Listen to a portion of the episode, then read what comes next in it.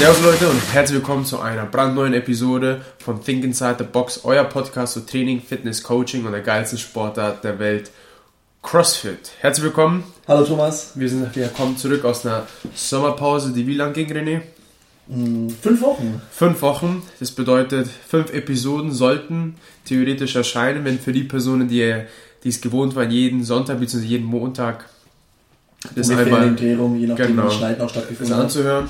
Einmal ein Riesenlob. Ich habe einige Nachrichten bekommen von Personen, die uns kennen, auch Personen, die ich bis jetzt dat, bis dato noch nicht kannte, die unseren Podcast angehört haben. Über Instagram oder über Facebook haben sie geschrieben, hey, habt ihr den Podcast abgesetzt gehabt? Ehrlich? Ja, Das hast du mir ja gesagt. ja, wir hatten ja auch nicht die Zeit dazu. Ne? Ja, stimmt. Und erstmal riesen Dankeschön an jeden von euch, der an uns gedacht hat. Und wir haben auch an euch gedacht. Und jetzt war der einmal, dass ihr einen Einblick habt in wie oder beziehungsweise was die Ursache oder beziehungsweise der Grund für die letzten Wochen war, ist der René, der René und ich hatten extrem viel, verdammt viel, verdammt viel am Hut. René war im Urlaub, ich habe Verdammt viele zu tun im Urlaub. ja, ja gut, aber du hast ja auch was Ich war wirklich unterwegs, zu, ja. ja. du warst war unterwegs. Ich hatte auch andere Themen, die gerade nicht eine Priorität, eine höhere Priorität eingenommen haben, sondern einfach wirklich in dem Moment aus dem Nichts aufgetaucht sind und ich handeln musste und die meine komplette Aufmerksamkeit genommen haben. Das klingt so reaktiv. Ich bin ja mal gespannt, weil ich dachte, das war alles geplant, was du Es war gemacht auch, hast. es war alles geplant, aber es war geplant, dass es mich zwingt, reaktiv zu sein. Aha. Das ist wie wenn du dich mit Absicht in ein ein Boot-. Ja, es ist halt wie, als wenn du dich mit Absicht in ein Bootcamp reinschreibst, obwohl du weißt, du willst es nicht machen, aber du willst das Resultat davon haben. So ungefähr war mein Urlaub. Ja. Und Auch ein es ist viel passiert und wir werden einmal in Revue davon passieren lassen, damit ihr auch die Hintergründe bekommt, weil es noch verdammt viele Themen, die auch in den nächsten Episoden drankommen. Und wir werden es einmal wahrscheinlich, eventuell werden wir auf eins tiefer eingehen, wir wissen selber nicht, wohin die Konversation gehen wird, weil René und ich haben uns auch in den letzten fünf Wochen Hi, ciao, geht's dir gut? Ja, passt dir? Erholt? Ja, passt. Also wirklich kurz, knackige Unterhaltung, gar nicht wirklich in die Tiefe rein, dass man sich wirklich dem Ge- Gegenüber zugehört hat, weil der eine weg musste oder der andere einfach gerade mittendrin im Workout war oder gleich anfangen wollte. Und wir wollten euch damit sagen, dass wir euch wahnsinnig vermisst haben, wir uns wahnsinnig wieder darauf freuen, wieder am Start zu sein. Ich bin mit guter Laune hierher gefahren zu dir. Wir sind bei Thomas zu Hause. Aber vielleicht in dem Kontext noch, weil du gesagt hast, äh, wir haben uns auch so relativ wenig gesprochen. Ist mir auch aufgefallen, irgendwann so unterbewusst. Und in dem Kontext eben, ich habe keine, ich glaube, nee, keine Nachrichten bekommen. Aber mich haben ein paar Leute darauf angesprochen, bei Cross Munich, so in meinem näheren Umfeld, hey, was mit dem Podcast, jetzt schon paar Wochen keine Folge mehr. Und, und einer hat mich sogar gestern gefragt, ob wir beide Beef hätten, ob bei uns alles gut ist. Nein, Burka, haben wir nicht. Und dann habe ich gesagt, nein, wir haben Sommerpause gemacht. Das war, das war, aber ich hab, das hat mich kurz zum Nachdenken gebracht. So, stimmt, ja, Thomas und ich haben in letzter Zeit weniger Kontakt. Einmal, aber es, da werden wir gleich drauf eingehen, aufgrund dessen, was Thomas alles zu tun hatte. Dadurch, dass ich zwei Wochen im Urlaub war und bewusst mal größtenteils mein Handy weggelegt hatte. Größtenteils, ich habe es nicht ganz gemacht, das war aber auch nicht die Absicht. Und danach oder um den Urlaub herum das Coaching anfing, nach der Ausbildung bei Thomas. Und ein paar private Projekte mit All In, All Out und so weiter, mal ein Wochenende unterwegs gewesen. Ja, es war auf jeden Fall viel los. Summa summarum. So, Soll ich jetzt erwähnen, was passiert ist bei mir? das war Setting the Scene. Wir machen es im Interview-Style, würde ich sagen. Okay, Ja? dann machen wir es so. Und Ihr seht, es ist ziemlich spontan und das Ja. wollten wir auch mit Absicht so sein lassen, damit es auch eine Konversation wird, wie eigentlich der René und ich sie eigentlich immer haben und euch daran teilhaben lassen. Und meistens ist es auch so, dass ich die Fragen stelle, auf die ich die Antwort noch gar nicht weiß. Manchmal ist es aber auch so, ich weiß, also bin mir ziemlich sicher, dass ich weiß, was du erzählen wirst. Jetzt in dem Fall stelle ich die Fragen und weil ich gerade am Sprechen bin, lass mich einfach anfangen, die Fragen zu stellen. Bin ich wirklich extrem neugierig, weil wir uns eben die letzten Wochen so wenig gesehen, gesprochen haben und bei dir eine ganze Menge passiert ist. Und ich würde gern, einfach weil ich es nicht länger aushalte, mit dem Thema Level 3 anfangen, wenn es für dich in Ordnung ist, Thomas und mal so die das Setting des Scene machen. Oh, was gibt's mir da? CrossFit? Certified CrossFit Trainer. Das ist das Blatt, was du bekommst, wenn ob du bestanden hast oder ob du nicht bestanden hast. Thomas Kosic. Adresse lasse ich mal aus Datenschutzgründen weg. Sonst bekommst du ganz viel Fanpost. Haha. Registration ID, Test Date. Congratulations, you have passed the Certified CrossFit Trainer Examination. Level 4 ist dann Certified CrossFit Coach, ne? Genau. Ja, okay.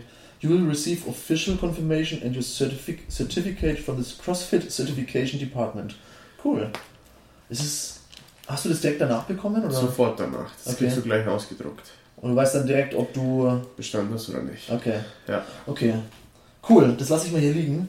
Mm, Um mal die Szenerie noch zu, zu beschreiben, weil ich, was viele von unseren Zuhörern wahrscheinlich mitbekommen haben, die zumindest die, die bei Cross Munich trainieren, haben den Post gesehen, in dem geschrieben wird, Thomas Kosic, unser Head Coach, hat sein Level 3 lange darauf hingearbeitet. Ich fasse es nur ganz kurz zusammen, was ich im Kopf habe. Und ist jetzt einer von offiziell zwölf Level 3 Coaches, Trainern in Deutschland. Genau. Und ich könnte mir vorstellen, dass einige von den Zuhörern, also viele kennen wahrscheinlich das Levelmodell, Level 1, 2, 3, es gibt sogar den Level 4 eben, und wissen so ungefähr, was vielleicht die Inhalte sind, wenn überhaupt. Aber vielleicht mal an der Stelle anzusetzen, was bedeutet denn Level 3 und warum gibt es denn vielleicht nur zwölf von diesen Coaches in Deutschland? Mhm. Ich fange mal mit dem Level 1 an jetzt. Einige Zuschauer, Zuschauer wir müssen irgendwie, wir müssen irgendwie so ein. Wie lange hat es gedauert? Sechs Minuten. Muss so ein, wir, müssen, so einen Ton reinbringen. So, ding, so irgendwie, dass man immer jedes Mal hervorhebt. schauen, dass ich das hinkriege. Ja, jetzt, jetzt für jeden unserer Zuhörer, um einmal das System vom Level 1, Level 2, Level 3 zu erklären. Vielleicht einige von euch haben ihn schon gemacht, aber ich fange mal mit dem Level 1 an. Level 1 ist das the most basic Kurs, den es von CrossFit gibt. Das bedeutet, wenn, ich, wenn mich jemand fragt, hey, ich will, ich will mich gerne weiterbilden oder mich interessieren bestimmte Themen über CrossFit, ist das erste, was ich der Person sage, schau, dass du dich zum Level 1 anmeldest.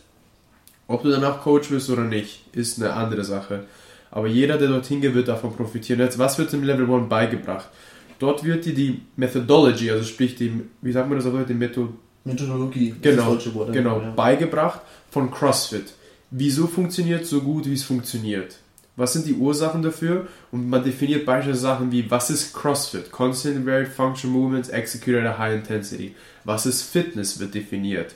Increased Work Capacity across Broad Time Model Domains. Und dann geht man einzeln in diese Stichpunkte mehr mit rein. Was heißt Functional Movements? Natürlich sicher Universal Recruitment Patterns, Natural Compound Movements, Core to Extremity. Also man lernt da wirklich die Feinheiten und was diese Methode so effektiv macht, und wieso und warum sie auch wahnsinnig so effektiv funktioniert, plus die Anwendung davon.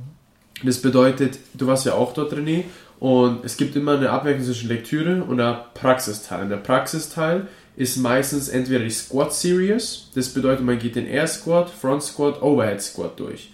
Und du wirst dort von einem Level 1 Staff Coach durch diese drei Bewegungen gecoacht. Du machst eigentlich für eine Dreiviertelstunde lang nur Squats und er korrigiert die Hölle aus jeder einzelnen Person raus. Und er korrigiert, korrigiert für 45 Minuten, er holt die Gruppe zusammen und dort teilt er Wissen. Er sagt, hey, ihr seht gerade, bei dieser Person ist gerade das hier. Die Ursache liegt daran. Das bedeutet, das Level 1 ist sozusagen auch der erste Schritt, damit du offiziell, wenn du überstanden hast, CrossFit coachen kannst in einer Box. Oder deine eigene Affiliate anmelden kannst, um in einer Box oder deine eigene Box zu eröffnen. Jetzt, wenn man das Level 1 gemacht hat, wenn man das ganze Wissen dort sich angeeignet hat und man wird sich nicht sofort das alles aneignen, aber man bekommt eine komplett andere Perspektive, weil dort ist es einmal, du machst Workouts, aber du coachst auch jemanden in einem Workout. Es ist in 8 bis, ich glaube meistens 8 Minuten M-Rap, was da stattfindet, vielleicht mal 10 Minuten M-Rap mit, der super, mit mehreren drei bis vier sup- super simplen Übungen, wo du den anderen coachst durch die Bewegung und dir extrem viel Wissen mitgegeben wird, sodass eigentlich, wenn du dich wirklich reinarbeitest ins Level 1, eigentlich alles an Wissen hast, um theoretisch wirklich von jemandem das Leben zu verändern. Also es gibt einen Level 1 Guide, den gibt es öffentlich frei zugänglich auf der Genau. CrossFit.com Homepage. Den empfehlenswert ist, den sich vorher einmal Jeder. reinzuziehen. Ja. Habe ich auch gemacht, Notizen rausgeschrieben und dann ist der Level 1 an sich ein Zwei-Tages-Event, Samstag, Mhm. Sonntag an dem Wochenende. Die, die ähm, einzelnen Daten, also Plural Datum und Locations, wo es stattfindet, kann man auch auf, auf CrossFit.com finden. Genau. Gibt es ab und zu eben bei CrossFit F2 in München, da habe ich Genau. auch gemacht. Und am Ende des Sonntags ist dann der Test, für den man idealerweise vorher schon mal einmal den Level 1 Guide selbst durchgearbeitet hat. Wenn man den durchgearbeitet hat und dann zum, zum Samstag, Sonntag zu diesem Seminar geht, dann kommt das eben nochmal dran, aber in vertiefter Art und Weise und Genau. nochmal halt mit Beispielen und, und äh, untermauert etc. Genau. Und das ist sozusagen das Level 1. Und jetzt, wenn man den bestanden hat, theoretisch bräuchte es eigentlich nie wieder etwas anderes machen, um CrossFit zu coachen. Das ist sozusagen die Eintrittskarte, um CrossFit-Coach zu werden. Jetzt, CrossFit Level 2 ist spezifischer an den Coach gerichtet, der seine Coaching-Skills verbessern will. Das bedeutet, im Level 2 wird definiert, gibt es wieder, ist auch wieder ein Zweitages-Seminar zwischen, unter, zwischen Theorie und Praxis, wobei die Praxis dort mehr überwiegt. Es bedeutet, man geht auf die sechs essentiellen Faktoren eines effektiven Coaches ein. Teaching, Seeing, Correcting, Group Demonstration, Presence Attitude und Demonstration. Und, nee, und Group Management. Group, Management. Jetzt, das sind die sechs Faktoren, die dafür entscheidend sind, wie effektiv du als Coach bist. Jetzt, man könnte eigentlich eine Folge alleine darüber machen, was diese sechs Faktoren sind. Können wir und auch gerne mal machen. können, und Ja. können wir da gerne machen und man könnte eigentlich eine einzelne Episode darüber machen, wie man jedes einzelne besser gestalten kann. Mhm. Und was dann passiert ist, man definiert beispielsweise diese Charakteristiken und dann übt man innerhalb von einem Drill diese Charakteristik. Das ist so, wie es wir beispielsweise auch im Coach Prep gemacht haben. Mhm. Ist, man sagt, weißt du was, du darfst jetzt nur die Bewegung von anderen Personen anschauen, darfst nicht korrigieren und am Ende musst du mir sagen, welche Fehler du gesehen hast. Und dann hast du halt einen Level 2 Coach, der das Ganze führt und der schreibt immer Set up, go, Set up, go. Und du musst innerhalb von 10 Reps bei 6 bis 7 Personen die Fehler erkennen und dann musst du, dann holt der Level 2 Coach einen in die Mitte rein und du musst sagen, was du bei ihm gesehen hast. Und somit trainierst du beispielsweise den Skill Seeing. Dann gibt es auch beispielsweise einen anderen Skill Teaching. Du musst jemandem beibringen, du hast nur 5 Minuten dafür Zeit. Du kriegst dann Feedback vom Level 2 Coach und das musst du dann am nächsten Tag wieder umsetzen. Dafür hast du aber 10 Minuten Zeit mit dem Feedback, das dir der Level 2 Coach gegeben hat. Und andere Themen, die man dort eingeht, ist, du wirst durch eine Klasse geführt von einem dieser Level 2 Coaches. Sie machen mit dir eine Klasse am ersten Tag und am zweiten Tag machen, machen sie mit dir einen Heavy Day, damit du siehst, wie es einer der besten Coaches auf der Welt strukturiert durchführt und was er alles macht und wie, und wie sein Prozess dabei ist, dass du sozusagen was mitnehmen kannst für dich selber und für deine eigene Box oder als für deine eigenen Stunden. Man taucht auch in das Thema Programming ein, man programmiert Workouts, wo man erkennt, was ist die letzten Wochen passiert, also man geht auf die variable Varianz ein und wie man die mit einbeziehen kann. Und am Ende gibt es einen Test und der Test spezialisiert sich auf Teaching, Seeing, Correcting, auf die sechs effektiv, auf die sechs Merkmale des effektiven Coaches und auf die sozusagen auf die eight common themes of Functional Movements, also die acht gemeinsamen Muster von Functional Movements oder noch spezifisch beispielsweise auf ähm, das habe ich einem gesagt, das habe ich vorgenommen nicht zu machen, aber ich habe es gerade gemacht. Ist, nicht raus. ja, ist, dass man Wochen programmiert, dass sie sagen, okay, so sah die Woche aus, welches dieser Workout wäre das beste Beispiel für das ist, ich weiß nicht, ob also so etwas kommt dran, ob es jetzt wirklich so vorgekommen ist bei mir im Test, weiß ich nicht. Der Test ist dann schon ein bisschen tougher, meiner Meinung nach. Und jeder, der ihn gemacht hat, auch gesagt, ja, der ist schon echt hart. Also wieder, du hast einen Level 2 Guide, den du vorher durchlesen kannst, kommst hin, es wird vertieft, du bekommst wirklich praktisches Feedback, was du mitnehmen kannst, damit du es zu Hause in deiner Box besser umsetzen kannst. Und dann gibt es halt auch dort den Test. Das ist sozusagen Okay, der Level 2. okay. Also vom Umfang und, und Zeitraum der Test vergleichbar mit Level 1, aber der Inhalt tougher. Tougher, weil du musst halt gecoacht haben, Ja, um das okay. zu machen. Ich aber kenn- ist auch so Multiple-Choice-Test. Ist auch Multiple Choice. Ja, okay. Aber da wird halt von dir verlangt, dass du Bewegungen anschauen musst. Also da sind jetzt dann Videos mit dabei. Ist nicht mehr, also ist auf dem Ah, okay. Computer dann Achso, okay. Ja, das war ist ein Unterschied. Beim Das- anderen ist es ja Papier. Genau, Stift und Papier, okay. genau. Und der Level 3 Test, Achtung vorab, ich darf nichts erzählen, was im Test passiert ist. Das bedeutet, ich darf keine Fragen beantworten oder Leute wissen lassen, was im Test vorgekommen ist. Komm, wir sind noch unter uns hin. Nee, darf ich nicht machen, weil wenn es einer von CrossFit mitbekommt, dann ziehen sie mir einmal den CrossFit Level 3 weg. Und die anderen zwei wahrscheinlich auch, oder? Oder wie ist das? Nee, ich weiß ich nicht, das weiß ich gar nicht. Aber auf jeden Ja, Fall, Sind es ja gibt allgemein sehr restriktiv, aber Genau, okay. genau. Also es ist halt, ich darf halt nichts über den Test verraten, welche Fragen da dran gekommen sind. Gar nichts. Also ich darf sozusagen. Das ist einfach die Professionalität, die jetzt von mir erwartet wird im, Gegensatz, im Bezug auf das Thema jetzt. Okay, pass auf. Ja. Bevor du nur erzählst, so kurze Fragen, kurze Antworten. Wann war der Test nochmal? Welches Datum? 26. Ja, Stimmt, ich selbst 26. nachschauen. 26. Juni. 26. Juni. Okay. Wie lange hat der Test gedauert? 3 Stunden 55. Hast du gebraucht oder ist das Zeitfenster? Zeitfenster. Und ich habe so lange gebraucht. Das, das Zeitfenster ist 3 Stunden 55 Minuten. Ja. Wieso nicht 4 Stunden gleich? Weiß ich nicht. Ist ja lustig. Okay, interessant. Mm, Du hast auch die Zeit gebraucht. Ja. Wie findet der statt? Du kommst hin, du, Wohin? regis du registrierst dich bei einer bei einem Unternehmen, das sozusagen solche Tests anbietet. Ah, okay, so eine Zertifizierungsstelle. So eine die zum Beispiel Zertifizierungsstelle. auch Microsoft-Zertifikat, Tests durchführen und so weiter. Alles ja, mögliche. Ich okay. hatte dort Leute, die Excel oder sonst irgendwas gemacht haben. Ja, Kommst du hin, meldest dich an, zeigst zwei deine Ausweise vor, Perso und Führerschein. Perso und Führerschein beispielsweise. Und dann sagen sie, ja, hier ist der Computer. Und dann geht's los. Ah, okay. Aber es ist nicht, du sitzt dann nicht in einer Online-Session mit einer anderen Person, die dich interviewt, sondern das ist durchgeführt, also ein Programm, durch das du durchgeführt wirst. Genau. Dann siehst du wahrscheinlich Videos, also du musst jetzt nicht Ja, Nein sagen, Videos von Bewegungen oder so. Äh, musst du was, okay, verstanden. 3 Stunden 55. Ja. War's hart? Ja. Hast du zwischendurch Zweifel gehabt, ob du bestehst? Ob ich bestehe, nein. Aber, Aber es war halt sehr, sehr herausfordernd. okay. Sehr, sehr herausfordernd. Es war eine Ungewissheit, ob ich bestehe. Zweifel, nein. Ja, okay. Aber du musstest das dann immediately, hast draufgeklickt, jetzt fertig? Oder war auch die Zeit vorbei und dann musstest du sofort bestanden oder nicht? Sofort, als ich das Papier gesehen habe, ja. Aber zwischendrin, nein. Äh, ja, genau, das meine ich. Aber am Ende kommt dann ein Papier raus oder genau, am Ende ist kommt, kommt, dann aus dem, aus, kommt aus dem Drucker, ich weiß nicht woher, wahrscheinlich aus dem Drucker, ein Stück Papier raus, wo halt da steht, Congratulations, du hast bestanden. Und inoffiziell, weil das Zertifikat oder beziehungsweise das CrossFit Department hat mir noch nicht das bestätigt, aber sozusagen mit einer Mail, die ich schon bekommen habe, ist herzlichen Glückwunsch, das sind jetzt die Anforderungen, die du jetzt hast, um dieses Zertifikat zu halten. Diese Anzahl an Stunden musst du machen, da kann man auch dann nochmal später darauf eingehen und so weiter. Was war dein erster Gedanke, als du das Congratulations gelesen hast? Fuck yes. Dein zweiter? Oh mein Gott. Wirklich. Warum? Weil als ich das bestanden habe, ist mir das erste Mal überhaupt in meiner ganzen CrossFit-Karriere bewusst geworden, wie viel ich weiß.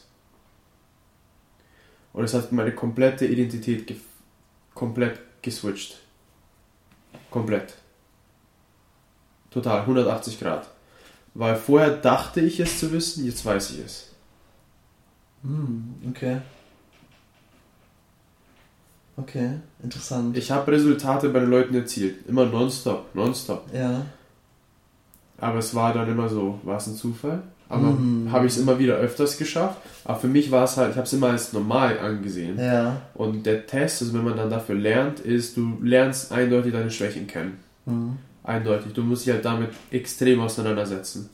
Und dann, wenn du ihn bestehst, denkst du dir so, ich kann das. Du Mhm. besitzt das Material viel, viel mehr. Von dem, von der Prüfungsanstalt dort bist du mit der Bahn, mit dem Öffentlichen nach Hause gefahren oder Fahrrad. Fahrrad? Zehn Minuten von dir, es war Wie war die Heimfahrt? hell. Weil die Sonne geschienen hat? Nee, weil ich ziemlich. Es war stolz, hell und bunt. Vorher war als es. du auf Drogen ge- Ja, war es auch wirklich. Also, so ein High. Ja. geil. Ja. Mega. wirklich war es auch. Ja. Ich versuche das, ich, ich finde es, ich stelle deshalb die Fragen, weil ich solche Momente, die sind sehr selten im Leben, halt sowas Großes zu erreichen. Und ich definiere das definitiv als was Großes, dass nicht viele dieser Art gibt, also der CrossFit Level 3 Coaches. Und ich versuche gerade oder habe gerade überlegt, was bei mir vergleichbar wäre. Zum Beispiel Kolloquium Master fertig haben und wissen, ich habe jetzt mal meine Masterurkunde oder habe meinen Master bestanden, kriegt man auch erstmal inoffiziell Bescheid. War gut bestanden, Note, bevor dann irgendwie drei Wochen später erst das Zertifikat und die Urkunde kommt. Und ich habe gerade überlegt, wie ich mich da gefühlt habe, als ich heimgefahren oder, oder ich weiß gar nicht mehr. Da bin ich, glaube ich, doch mit dem Auto heimgefahren. Box gefahren. Ja, erstmal trainiert, erstmal das High genutzt und, neue PRs aufgestellt. Nein, das ist so. Und wenn man das halt sich bewusst macht mit dieser, mit dieser Self-Awareness, dass man wenige dieser Momente hat und versucht, die dann besonders intensiv irgendwie zu spüren, das ist, ich finde es interessant. Ja. Deswegen hat es mich gerade auch so interessiert, wie es dir ging einfach. Das war auch eines der Themen, die ich rangenommen habe bei meinem Morning Talk, den ich immer jeden Montag auf Instagram habe, wo ich so fünf Minuten etwas teile, worüber ich nachdenke, dass ich eine Woche starten will. Und das war der erste Gedanke, wo ich gemerkt habe, ich so, vor allem, es wurde durch die Catherine, die ich früher als Athletin gecoacht habe und dann zu einem Coach gecoacht habe, die jetzt bei einer anderen Box mhm. coacht, das hat sie mir bewusst gemacht. Sie hat zu mir bewusst gemacht, mach dir bewusst, dass du nur einmal eine Level 3 machen wirst. Und ich so, fuck, ich werde echt nur einmal mein Level 3 machen. Und da mhm. hat sie mir bewusst gemacht, du hast Momente, die werden nie wieder vorkommen. Und das war für mich so, stimmt. Mhm. Und ich so, boom, das ist etwas, was ich mitnehmen muss. Ja. Weil es für mich so hilfreich war. Ja. Wie waren die letzten Tage vor der Prüfung? Entspannt. Ich habe halt gelernt, also gelesen und gelernt wie ein Wahnsinniger nochmal. Hattest du das Gefühl, shit, ich schaff's nicht mehr? Nö. War alles gut geteilt? Nee, ich habe alles, jeden Artikel mindestens achtmal durchgelesen. Das ist ja die, die Liste, die offiziell angegeben ist als Level 3 Source Material, wie auch genau. immer, die man studieren sollte. Genau, ja. da kann man auf crossfit.com gehen, auf Level 3, CrossFit Level 3 draufdrücken mhm. und dann kann man auf das Study Material draufklicken und dann hat man, ich glaube, eine Liste von 150 plus Artikeln mit Videos oder manche sind Videos, die meisten Videos, sind Artikel. Die Videos zum Beispiel habe ich alle schon mal mir zu Gemüte geführt, wie Rowing-Technik und solche Sachen genau. sind da dabei. Genau, und mhm. da musste man, das ist halt auch, was sie sagen, ist, die Artikel, die dort sind, sind Inhalte vom Level 3 Kurs. Jetzt, ob die Fragen so gestellt sind, ist eine andere Sache. Die mhm. sagen halt auch, du musst dich halt selber mit diesen Themen beschäftigen. Ja, klar. Dass sie halt sagen, dieser Artikel ist ein Teil davon. Du musst das Große und Ganze wissen. Das bedeutet, wenn man über Hebel, über die drei verschiedenen Hebel geredet hat, dann musstest du verstehen, wie sie in der Bewegung eingesetzt werden, nicht nur, dass du sie auf dem Papierstück, auf dem Papier hinzeichnen konntest. Mhm. Das musstest du dann verstehen. Oder wenn du einen Artikel gelesen hast über, wie man mit einem Mediziner theoretisch darüber reden könnte, ob der Ellbogen distal ist vom Schulterkopf. Es war auch nur ein Teil davon. Ja. Du musst es halt wirklich dann in der Praxis anwenden können. Mhm. Wie. Hm. Du hast angesprochen den Punkt, die werden deine Schwächen aufgezeigt in dem Lernprozess. Wo hast du bei dir Schwächen erkannt? Anatomie und Physiologie. Wie tief geht es denn da rein? Musst du tief. Muskeln, also jeden Muskel benennen können? Ich vermute mal die, also nicht jeden einzelnen Muskel im menschlichen Körper, sondern die, die großen, also genau. mittelgroßen, keine Ahnung, genau. oh Gott, jetzt wenn sich genau. Mediziner diese Folge anhören, ja, Laura. Dann, ja, Laura, das meinte ich damit. Da blamier ich mich, glaube ich, jetzt gerade. Ja. Aber ich sag mal. Meine, du musst ja keine Muskulatur im Kiefer wissen oder so, vermute ich mal. Doch. Auch? Müsstest du auch wissen. Okay. Also du musstest beispielsweise wissen, welche, welche, welche, sag mal, wie der Schädel aufgebaut ist, welche Knochenplatten gibt es dort. Ach. Du müsstest wissen, wie die Knochen vom Kiefer heißen. Du müsstest auch wissen, wo Muskeln ansetzen, wo sie aufhören beispielsweise. Mhm. Also wo okay. der Bizeps ansetzt, wo er aufhört. Okay. Auch beispielsweise, wie sie hießen. Du musstest dann auch wissen, wie das kardiovaskuläre Netz funktioniert, wie das Herz aufgebaut ist. Dann musstest du die drei Planes of Motion wissen. Du musstest wissen, was, was, also wie man, wie der Mensch sich darin bewegen kann, welche Gelenkaktionen es gibt, mhm. welche Arten von Muskelkontraktionen, wie der Körper sich adaptiert. Du musstest die Hebelgesetze kennen, du musstest wissen, wie ein Knochen aufgebaut ist. Du musstest wissen, welche, ähm, wie der, wie, also was die Inhalte vom Knochen sind, was beim Knochen passiert. Dann musstest du auch wissen, welche verschiedenen Arten von Knochen es gibt. Okay. Bis was? hin zu wie das Skelett aufgebaut ist, wie das Nervensystem aufgebaut ist, was der Unterschied zwischen dem zentralen Nervensystem und dem peripheren Nervensystem ist. Dann musstest du wissen, wie beispielsweise Hebel funktionieren innerhalb von einer Bewegung, wie sie effizienter sind, wie sie ineffizienter sind und wie du diese, wie zum Beispiel Menschen in, einer, in einem Backsquat Hebel erzeugen, die unnötig sind, die zu viel Kraft, die zu viel Kraft rauben. Musstest du auch wissen, wie man das umsetzt. Und dann Physiologie ist halt auch beispielsweise, wie adaptiert sich der Körper. Ja. Dann, welche Reize gibt es auf den Körper? Wie programmierst du Zeit, also Dauer, Rest, Intensität, während du das machst?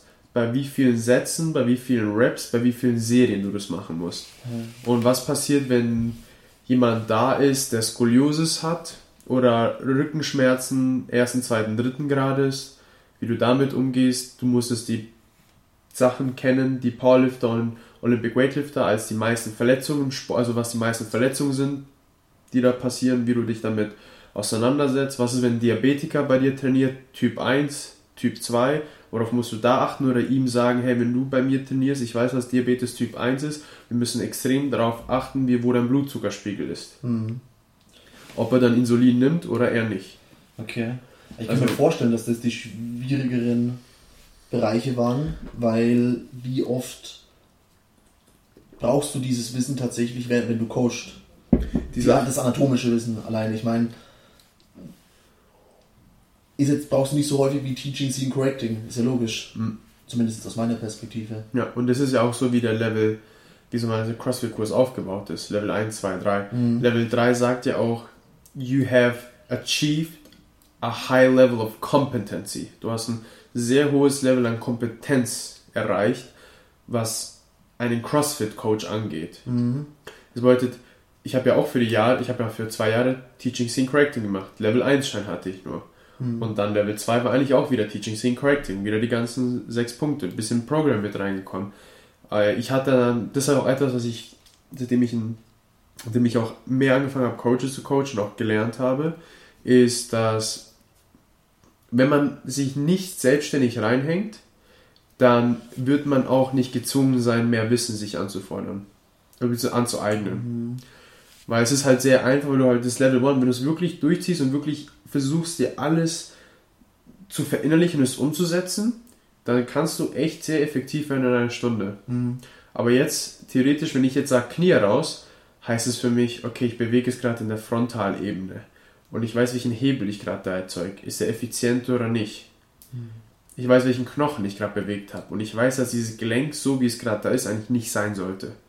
Weil es so eine Art von Gelenk ist. Und es ist auf einmal, merkst du dann, wie dieses ganze Wissen, was eigentlich nicht nötig ist, um jemand zu sagen, Knie raus, wenn man ein Video gesehen hat, Knie raus, ah, okay, so sollte es sein.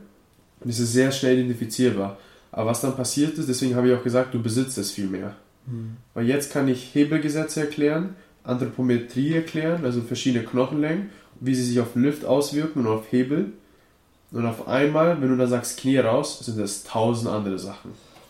Hat dieses zusätzliche Wissen dein Coaching sofort verbessert? 1000 Prozent.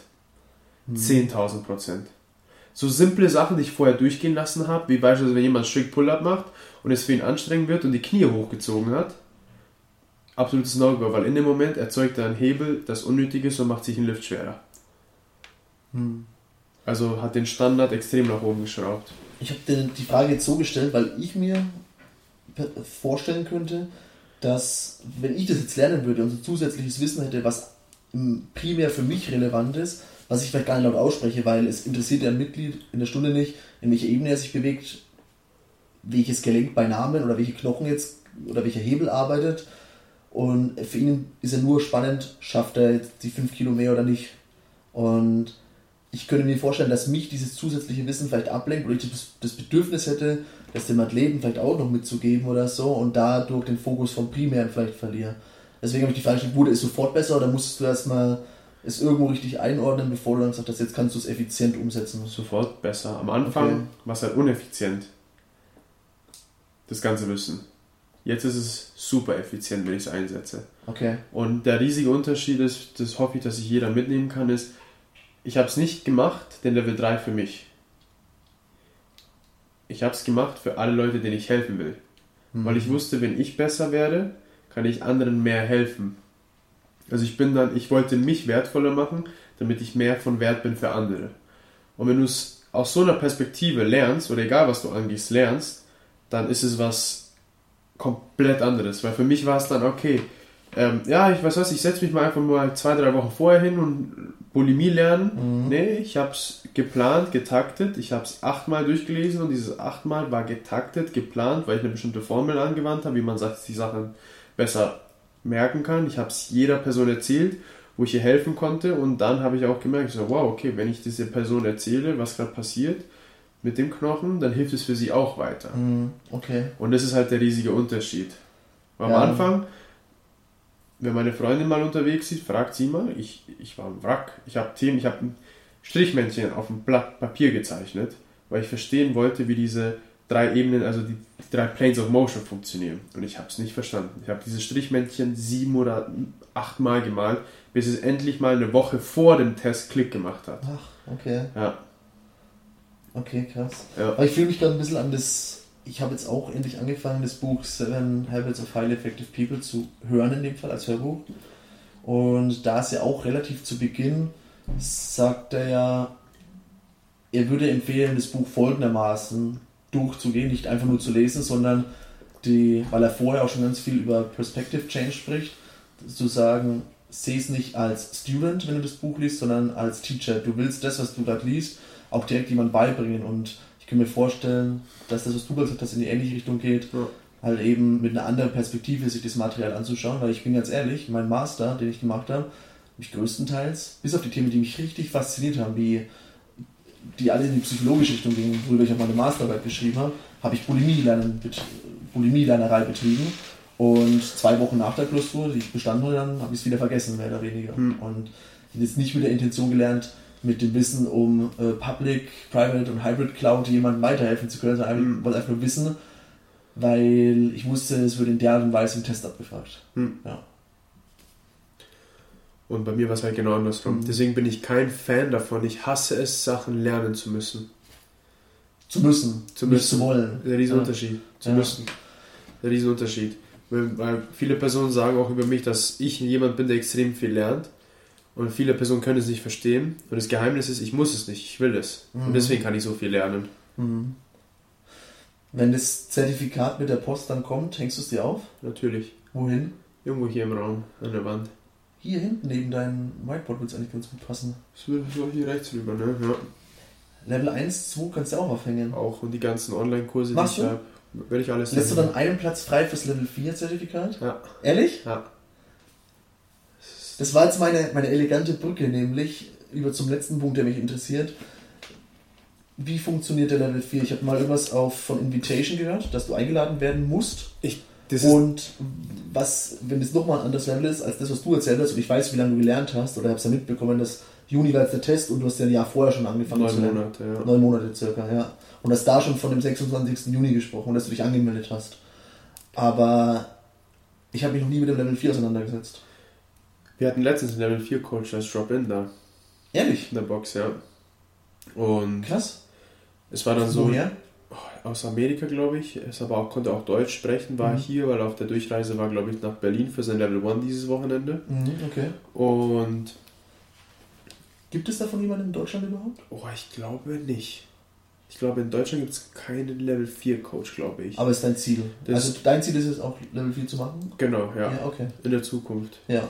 Genau, und der Level 4 Coach, ich glaube, der letzte Stand, worüber, was ich gehört habe, ist eigentlich, dass er öffentlich werden sollte, aber sie es doch nicht machen können, weil es nicht genug Leute gibt, die den Level 3 bestehen.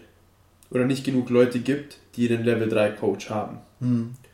Und der Level 4 Coach ist, ich kenne den Prozess nicht ganz genau, aber nur was ich von Bildern gesehen habe, was auf, der Internetseite steht, ist, das ist eine Stunde, die du hältst. Es ist eine Stunde und du wirst bewertet, wie effektiv du die Stunde hältst, nach den sechs Kriterien eines effektiven Coaches. Ach was, okay. Und da schauen sich halt die Old, die alten Hunde an. Also die Leute, die Level 4 sind, Flowmaster, Hm. die wirklich verantwortlich sind für das ganze CrossFit-Ding. Also für die ganze CrossFit-Wissensschiene. Und die schauen dich an und wie das dann, wie viele Klassen du machen musst oder ob es nur eine Klasse ist und sie dir einen Daumen hoch geben oder Daumen runter, weiß ich nicht, aber ich weiß, dass ein anderer CrossFit Level 1 und Level 2 Flowmaster, er hat gesagt, er hat selber Schiss, den Test zu machen. Und wenn Mhm. das, das ist jemand, der sehr viel weiß und der sehr gut darin ist, Ja. sagt, dass er Angst hat, diesen Test zu machen, dann muss es was heißen. Hast du nur eine Möglichkeit, diesen Test zu machen? Das weiß ich nicht. Ben Bertrand ist, glaube ich, Level 4, oder? Ja, Wenn man, also man kann, es gibt ja ein Coaches Directory auf CrossFit.com. Da kannst du zum Beispiel Kosic oder inzwischen auch meinen Namen eingeben und siehst dann, was für Zertifizierung ja, Genau, bei mir steht halt Level 1 und ich glaube der Judges Course, den ich gemacht Genau. habe online. Bei dir steht dann zukünftig Level 3 mit dabei Genau. und die Specialty Courses, die es jetzt auch nicht mehr gibt, hat sich was Genau. geändert. Ja. Aber und bei, ich habe es einfach mal so aus Spaß, weil ich eben auch Level 4, man liest da an, der Spitze der Pyramide steht dann der Ja. Certified CrossFit CrossFit Coach, Level 4 und dass es davon eben extrem wenige gibt. Und wohl der einzige Name, der mir auf die Schnelle eingefallen ist, war natürlich Ben Bergeron. Und da steht, bei ihm steht Level 4 dabei, glaube ich. Ja. Er ist ein CrossFit Level 4 Coach. Mhm. Und das ist auch, was ich zu Leuten sage, ist, auch was ich bemerke, dass wenn du jemanden hast, der ein CrossFit Level 3 Coach ist, in deiner Box, weiß, dass dieser Mensch verdammt viel Wissen hat, deine Ziele zu erreichen. Mhm. Wenn du einen CrossFit Level 4 Coach in deiner Box hast, dann hast du wirklich einen Magier. Und das sage ich, und das ist, und das kommt von jemandem, der eine extrem hohe Erwartung hat von sich selber und auch von anderen Personen, die, wo er sagt, ich lerne nur von den Besten. Und wenn ich weiß, ich habe einen Level 4 Coach vor mir, es war das gleiche, als er mit mir selber im selben Raum trainiert hat, wir haben nicht geredet, weil er war schon im Workout und war, Mhm. war dann fertig, wollte nicht dabei stören, wusste ich sofort, ich so, Mann, der Typ hat den Level 3 gemacht und der ist ein Level 4 Coach, Mann, was weiß dieser Typ alles? Mhm. Das war mein erster Gedanke. Hast du dich überhaupt mit ihm unterhalten dann? Nee, ich bin dann gekommen, wo er dann Schade, gegangen okay. ist. Ja, Okay. und da wollte ich nicht unhöflich sein und Mhm. weil, ich, weil man hat, er war einfach auf Durchreise und der hat sich wahrscheinlich gefreut, seinen Workout gerade reinzubekommen und Mhm. da wollte ich da, also ich bin da nicht die Person, die dann auf jemanden draufspringt irgendwie. Ja, okay. Wenn sich die Situation ein bisschen natürlicher gegeben hätte, klar, aber ich hole jetzt niemanden aus seinem Workout raus. Ja, okay. Genau. Und das ist etwas, was ich auch vielen Teilen, das ist auch etwas, was ich selber merke, ist, die Leute wissen, dass wenn man sagt CrossFit Level 3, dass es was anderes ist als CrossFit Level 2. Mhm. Wo ich einen CrossFit Level 2 Schein gemacht habe, was herzlichen Glückwunsch. Jetzt ist es, dass mir sogar andere Personen sagen, hey, ich komme mal zu dir eine Stunde und mache einen Job-In bei dir, um mich von dir coachen zu lassen. Ah, Ja, geil. also okay. es ist auch eine, und das ist auch etwas, was ich, was ich auch wirklich sagen kann, ist, wirklich, wenn du einen Level 3 Coach in deiner Box hast, dann der Typ weiß viel. Ein Punkt, den ich noch dazu tun würde, ist, schaut, was er für Resultate vorher erzielt hat. Mhm. Hat er Leuten geholfen, von Rückenschmerzen wegzukommen? Hat er Leute geholfen, PRs aufzustellen? Hat er Leuten geholfen, ihre Ziele zu erreichen? Hat er Leuten geholfen, abzunehmen? Also wirklich nochmal schauen, ob er was erreicht hat oder ob er weil Level 3 kannst du nur bestehen, weil das ist die eine Sache, die jeder mir gesagt hat, wenn ich gefragt habe, ja, kannst du einen Tipp fürs Level 3 geben oder wenn man online nachschaut, gibt es auch einige Artikel, wie man dafür lernt und was man machen sollte, sagt jeder, coach so viele Stunden, wie es nur geht. Und Mhm. jetzt verstehe ich auch, wieso sie es gesagt haben. Hast du einen Blick darauf, wie viele Stunden du gecoacht hast bislang in deinem Leben? Also, wo ich es mal ausgerechnet habe, habe ich aufgehört, wo ich 1300 Stunden hatte. Okay. Was wird empfohlen für den Level 3? Du, du musst mindestens 750 Stunden gecoacht Okay. haben. Das ist ein absolutes Muss, Okay. die du in deiner CrossFit-Karriere gecoacht haben musst. Hast du es wie nicht nur Zulassungsvoraussetzung Level 2 zu haben, sondern eben auch. Genau. Okay, und kannst du nicht auch Credits verdienen über Specialty Courses, die Das ist, was ich machen muss. Bei den CrossFit Level 3, das Zertifikat und diesen Status kannst du nur halten, wenn du bestimmte Sachen versprichst, wie beispielsweise, dass du mindestens 300 Stunden innerhalb von, ich glaube, drei Jahren coachst. Alle drei Jahre ist dieser neue Zertifizierung sozusagen. Und was dann passiert ist, wenn du es nicht diese 300 Stunden coachst, verlierst du den Level 3 Status. Ah, Wenn du okay. nicht diese 50 CEU sammelst, also CrossFit Units oder sowas heißen Ja. die, CEU Units, dann Education verlierst Units du, genau, genau, CrossFit Education Units, verlierst du sie halt auch. Okay. Das bedeutet, die, du, du tust dich damit verpflichten, du wirst verantwortlich gehalten, dass du jemand bist, der wirklich nach dem Prinzip lebt, never stop learning. Hm. Und sie zwingen dich, dass du es machst und sie sehen es anhand von diesen Punkten. Beispielsweise, wenn du einen Kurs von Specialty-Kurs machst, gibt es so und so viele CEUs, Hm. die du theoretisch zu deinem Level 3 hinzuziehen könntest. Okay. Und die musst du alle drei Jahre erwidern mit einem aktiven Erste-Hilfe-Kurs. Okay. Und das ist halt, musst du jede, alle drei Jahre machen für den Rest deines Lebens. Hast du dir schon einen zeitlichen Horizont ausgemalt, wann du dein Level 4 angehen möchtest? 29 Jahre, wenn ich 29 Jahre alt bin. Du möchtest Level 4 sein, bevor du 30 bist? Ja. Wie alt bist du jetzt? Ich muss kurz rechnen, 24. Ja, okay. Das ist, das ist das Ziel. Weil ich glaube nicht, dass es einen Level 4 Coach gibt, der unter 30 ist. Mhm. Das glaube ich nicht. Man kann aber auch nirgends, kann man irgendwie rausfinden über das Coaches Directory, wenn man die Filter, wenn man die Filter richtig setzt, ob es, wie viele Level 4s es gibt? Könnte das man kann man bestimmt machen, ja. Parallel mal gucken gleich oder so. Das könnte man machen.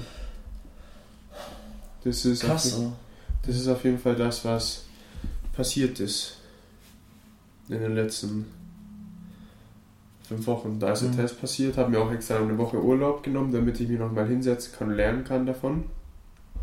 Dafür und. War das eine gute Entscheidung, Urlaub zu nehmen? Ja. Die Show, ja, ja, ja. Okay. Klar. Mhm. Aber wo ich auch gemerkt habe, dass ich eigentlich die. die. eigentlich auch die letzten Tage nur dafür gelernt habe, die anderen Tage habe ich eher wirklich zum Ausruhen gebraucht. Mhm. Ja. Jetzt es ist ja noch ein zweites großes Thema bei dir, das ich auf dem Radar hatte jetzt in dieser Interview-Session und äh,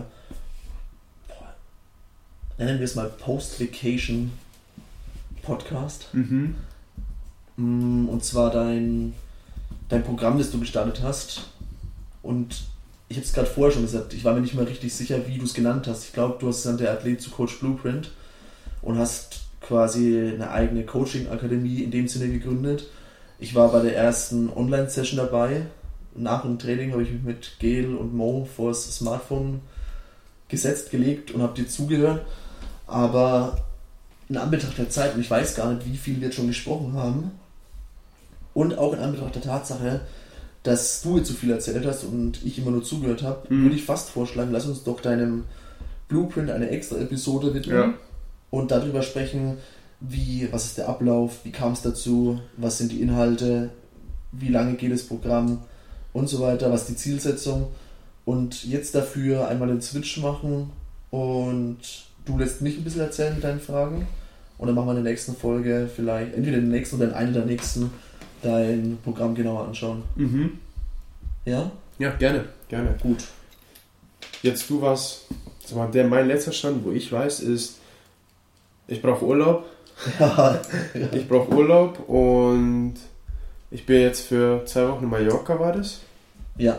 Und das war mein letzter Stand, weil ich habe dir auch mit Absicht nicht geschrieben, weil ich mir gedacht habe, weil ich mir da gedacht habe, okay, der tut sich einfach jetzt mal ausruhen. Es war auch, war auch ein bisschen Intention dahinter, so richtig ausruhen war es in dem Sinne nicht, aber es war schon gut, dass ich im Juli mal zwei Wochen Urlaub hatte, weil jetzt muss ich gerade überlegen. Ich bin geflogen mit Mario zusammen am 15. 15. bis 29. waren wir auf Mallorca. Und unsere letzte Folge kam am 3.6. Genau. So, und davor war es bei mir auf der Arbeit High-Phase. Da war, wir haben ein Angebot abgegeben bei einem meiner Kunden und es war extrem viel Arbeit mit allem, was dazugehört, kurzfristig Ressourcen ausgefallen, also Mitarbeiter, der krank wurde, wir mussten uns irgendwie Ersatz beschaffen für ein Thema, das gerade von ganz vielen Kunden angefragt wird, deswegen alle unter Strom, keiner mehr bekommen, dann keinen aus Deutschland bekommen, sondern einen Kollegen, der bei uns in der Firma global aufgegangen ist, jemand aus Indien, der richtig gut ist. Es war äh, ein Segen für uns, dass wir den gefunden haben. Der hat mega Arbeit geleistet, aber halt trotzdem die Woche vor also ich habe da noch eine Woche gearbeitet nach Angebotsabgabe, aber die Woche vor Angebotsabgabe waren, ich war an zwei Abenden bis nachts um 3 Uhr am Laptop gesessen, habe Angebot durchgelesen, Fehler ausgebessert, Layout gemacht, weil inhaltlich kommt es nicht von mir. Es ist halt eine technische Lösung, die ich nicht baue in meiner Rolle, sondern ich steuere den Prozess und gebe das Ding ab. Und aber halt nochmal drüber zu schauen und mit meinem Anspruch, dass alles halt perfekt ist und zum Kunden geht, wenn es 110% perfekt ist, klar kann man sagen, es reicht nicht aus 80, aber bei den großen Dingen und weil politisch so viel dranhängt, wie auch immer, wollte ich es halt perfekt haben. Und deswegen waren es einige Nachtsessions und dann muss ich ehrlich sagen, als ich dann am, am Freitag, ich glaube der 7.6. war das, das Angebot abgegeben hatte, fiel mir ein riesen Stein vom Herzen erstmal, dass das geschafft war. Und ich war aber auch froh, dass ich nicht direkt am Samstag in den Urlaub geflogen bin, sondern erst den Samstag drauf, weil erfahrungsgemäß, ich hatte schon einmal, dass ich so eine Stressphase hatte auf Arbeit, dann direkt in Urlaub und der Stress auf einmal auf null abgefallen ist und ich dann direkt krank wurde, weil der Körper das dann so verarbeitet. Der ist die ganze Zeit im Arbeitsmodus, äh, was auch immer im Körper selbst passiert und dann dadurch, dass der Stress so signifikant abfällt, ähm, kommt dann die Krankheit durch oder was auch immer, was man vielleicht aufgeschoben hat. Und in dem Fall war es dann aber so Angebot abgegeben und auch eine Woche Arbeit gehabt, in der es dann ruhiger wurde und ich konnte nicht von 100 auf 0 runterfahren, sondern von 100 in Stufen runterfahren, bis dann am Samstag der Urlaub anstand. Und deswegen war davor auch schon viel los. Und währenddessen war ja auch der Coach Prep und ja. Ja. das Coach Prep für alle sozusagen der Prozess, den jeder Coach bei CrossFit Munich durchgehen muss, bevor er eine Stunde offiziell coachen darf. Ja. Und dann hast du auch selber Stunden gegeben, was ja. dann mehr Zeit ist, dass du es einmal aufgewendet hast. Vielleicht dafür auf mein eigenes Training verzichtet zum Teil. Also montags ja. zum Beispiel, wenn ich mit Laura die Stunde gemacht habe, selbst gegeben habe, sie zugeguckt oder eben andersrum. Also es war ja so eher ein Duo. Dann habe ich an dem Abend nicht mehr selbst trainiert, was ich bis dahin immer gemacht hatte. Ich habe aber auch gemerkt, es wird, Moment, es wird echt richtig viel, was ich mir vornehme. Es ist die Arbeit, bei der ich eine gute Leistung, eine gute Performance abliefern möchte das eigene Training, das ich sechs bis sieben Mal die Woche mache, ein Podcast, der dann eben jetzt fünf Wochen geruht hat, wegen Urlaub und allem, was los war. Familie. Mit meiner Freundin möchte ich Zeit verbringen, zu meiner Familie möchte ich ab und zu heimfahren. All in, all out braucht meine Zeit. Und dann habe ich mir überlegt, okay, also vielleicht jetzt so ein bisschen außenrum erzählt. Ich habe noch DJing jetzt nebenbei gemacht oder mache es immer noch. Also so in eine DJ-Schule gehen, zweimal im Monat, weil mich die. Ich bin großer Fan von elektronischer Musik, die meisten wissen es. Und ich wollte halt mal wissen, wie es ist, das selbst zu machen, zu DJen und habe gemerkt, okay, das ist gerade für mich, es hat, es hat Spaß gemacht, am Anfang macht auch immer noch Spaß, aber ich fahre hin mit dem Gefühl, ich muss das jetzt tun. Nicht unbedingt, dass ich es will, sondern ich muss es, weil ich habe den Termin ausgemacht und ich zahle dafür. Deswegen habe ich auch die Entscheidung getroffen, den Vertrag zu kündigen, nachdem ich es ein Jahr gemacht habe, auch mit dem Gefühl, dass ich einiges gelernt habe.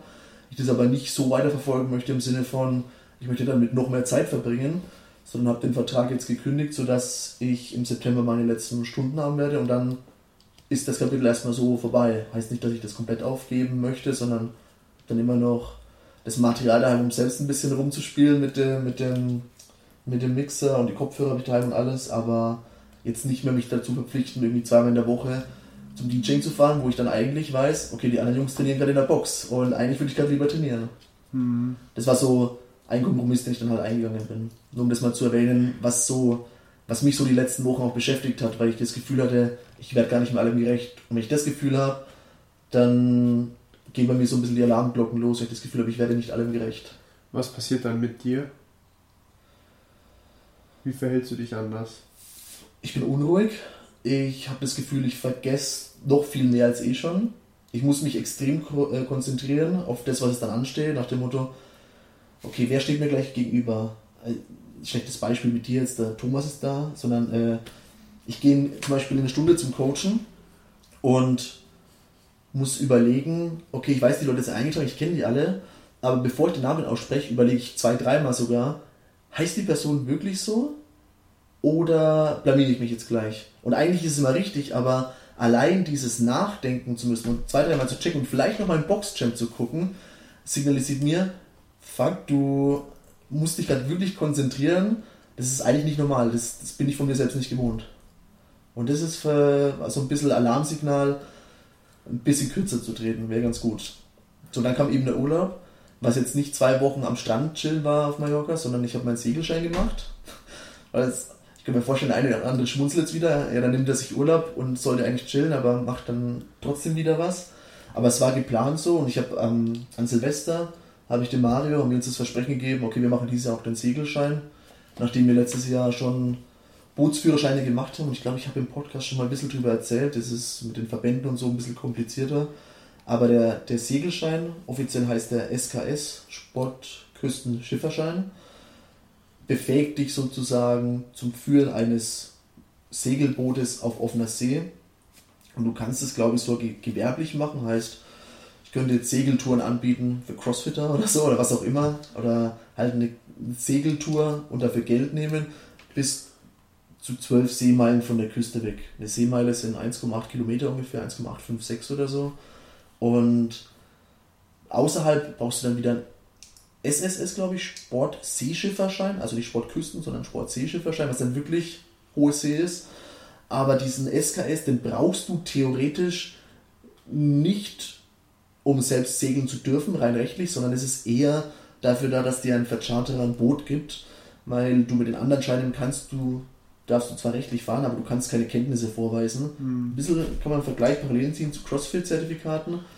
Ich kann mit dem Sportbootführerschein C, da ist die Praxis, besteht darin, einmal vom Steg mit dem Motorboot abzulegen, anzulegen und ein Boje über Bordmanöver zu fahren. Man schmeißt eine Boje raus, Motor auskuppeln, wegdrehen, damit die Schraube, die, dass die Boje nicht erwischt, lauter solche Sachen, nimmst es wieder an Bord und das war's. Und theoretisch dürftest du mit dem Schein die AIDA fahren, nicht gewerblich, da keine Passagiere drauf, aber du dürftest so einen riesen, Riesenteil fahren halt, rein theoretisch. Und da das halt keinen Sinn macht, mit dem Schein sich ein Segelboot zu leihen, oder halt, du kannst es ja eigentlich nicht, macht man den SKS, damit man auch, weil das ist ähnlich, wie viele Stunden hast du gesagt? 750 Stunden für Ja. den Level 3. Beim SKS musst du 300 Seemeilen gefahren sein, bevor du zur Prüfung zugelassen wirst. So, und wenn man jetzt überlegt, dass man an einem Tag circa ja, 20, 25 Seemeilen segeln kann bei gutem Wind, auch mehr natürlich, aber wenn man es jetzt nicht übertreibt, von früh 7 bis abends 7 segelt, sondern so ein, ja, weil es ist ja auch eine Konzentrationssache, muss, es ist gar nicht so ohne zu segeln und auch wenn Seegang ist und so weiter, geht es auf den Magen vielleicht irgendwann, wenn man etwas zarter beseitigt ist. Das heißt, wir haben in der ersten Woche Urlaub, das war wirklich eher Urlaubsgefühl. Ich konnte viel lesen und auch abschalten. Ähm, Es war aktives Mitsegeln, haben wir glaube ich 185 Seemeilen gemacht. Und in der zweiten Woche waren es dann nochmal 130 oder so, bis zum, bis einschließlich Donnerstag und am Freitag, dem 28. war die Prüfung, die dann, das der eben der praktische Teil war, weil Theorie hatten wir schon im April gemacht. Und dann praktische Segelprüfung, ablegen vom Steg, anlegen zu einem, ich glaube 14 Meter hat das Segelboot, dann Segel setzen, Wände, Halse fahren, Gefahrenhalse, Boje über Bordmanöver unter Motoren unter Segel und noch ein paar Theoriefragen beantworten. Einfach so eher zu, zum Umgang an Bord, Gefahreneinweisung, wie ist der Motor aufgebaut, solche Sachen. Ich, ich sehe gerade echt ein paar Parallelen zum, zum, zum CrossFit, so wie ist der Motor aufgebaut, wie ist der menschliche Körper aufgebaut, aber jetzt nicht so in der Tiefe. Und dann haben wir am Freitag die Prüfung eben gehabt und am Samstag wieder zurückgeflogen. Deswegen war die zweite Woche weniger Urlaub, sondern schon anstrengend, weil wir halt jeden Tag einfach Wände, Wände, Wände, Halse, Halse, Halse gefahren sind. Fünfmal hintereinander eine Gefahrenhalse, um eine Boje an Bord nehmen zu können. Und das war halt schon nervenaufreibend, weil ab und zu halt mal auch was nicht geklappt hat und dann der Ton an Bord etwas rauer wurde. So, hey, warum hast du das, äh, die Fock nicht schneller rüber... Also jetzt wird zu detailreich, aber warum hast du nicht so gehandelt, wie ich es dir eigentlich gesagt habe? Hey, du hast es zu leise gesagt und dann musst du nach vorne schreien gegen den Wind und solche Sachen. Also es ist schon eher Stresssituation. Und von daher bin ich zurückgekommen, habe dann gesagt, ich habe zwei Wochen lang nicht an die Arbeit gedacht, konnte ich aber auch gar nicht, weil ich mit anderen Dingen beschäftigt war. Und ich war froh, als die Prüfung vorbei war, wir bestanden hatten, weil die ist auch gar nicht so ohne. Da kann auch mal was schief gehen. Also wenn man zum Beispiel eine Patenthalse macht, das heißt, man macht aus Versehen eine Halse, die, dann ist man sofort durchgefallen, weil das Gefährliche bei einer Halse ist, dass der Baum hinten, an dem das Segel dranhängt, einmal komplett rüberschlägt und halt das Gefahrenpotenzial sehr hoch ist, dass der jemand gegen den Kopf knallt, der über Bord geht und ertrinkt. Das heißt, Gefahrenhalse bist du sofort out of game und bist durchgefallen. Und auch die anderen Manöver müssen halt auf dem zweiten Versuch spätestens erfolgreich bestanden sein, sonst bist du auch durchgefallen. Das heißt, es ist nicht so eine 0815 Prüfung, würde ich behaupten, bei der jeder durchkommt. Warum Segel? Gerade ziemlich lang gelabert, ist mir aufgefallen. Warum Segeln? Mm, ganz ehrlich, einmal haben wir letztes Jahr die Scheine gemacht, Motorbootschein und auch diesen ganz kleinen Segelschein und mit einer Jolle auf dem Starnberger See gesegelt, um den Binnensegelschein zu machen. Und habe da schon gemerkt, bei dem Binnensegelschein, den haben wir eigentlich eher gemacht, um unseren Führerschein ausgedruckt zu bekommen, damit wir dann im August mit dem Motorboot in Kroatien rumschippern können. Habe da schon gemerkt, was für ein krasses Gefühl es ist, wenn du mit dem Boot auf dem Wasser liegst, dich nicht bewegst, du setzt die Segel und plötzlich machst du einfach Fahrt. Nur durch Windkraft. Und es muss gar nicht viel Wind sein, es reicht so ein bisschen, um einfach Vortrieb zu erzeugen. Das ist ein unglaublich faszinierendes Gefühl. Ich weiß nicht, ob das vielleicht der eine oder andere nachvollziehen kann, weil er selbst segelt.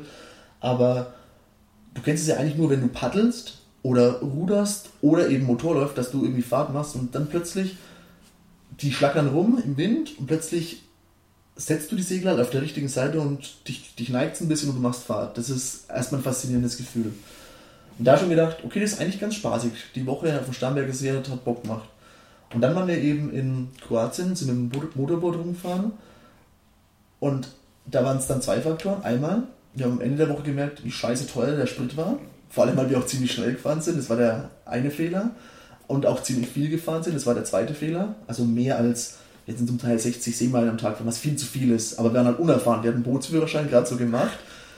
Ab drauf los nach Kroatien gefahren mit einem Auto, Boot gemietet und irgendwo rumfahren und uns Ziele raussucht, die viel zu weit weg waren eigentlich für eine Woche. Und das zweite war dann, wir haben die Segelboote neben uns fahren sehen, die keinen Motor hatten, so dahin geglitten sind und zum Teil schneller waren als wir. Und es war schon faszinierend. Und dann, am Ende der Woche haben wir gesagt, eigentlich würde man gerne noch segeln. Und dann kam eben das, das nächste dazu bei mir, ich will immer irgendwas Neues lernen. Deswegen habe ich gesagt, okay, ich habe letztes Jahr zum Beispiel das Level 1 gemacht, ich habe äh, den, den Motorbootsführerschein gemacht. Was mache ich dieses Jahr? Okay, dann mache ich den SKS und habe ich mit Mario eben das Versprechen gegeben, dass wir SKS machen. Dann Theoriekurs gemacht, für die Theorie angemeldet im April.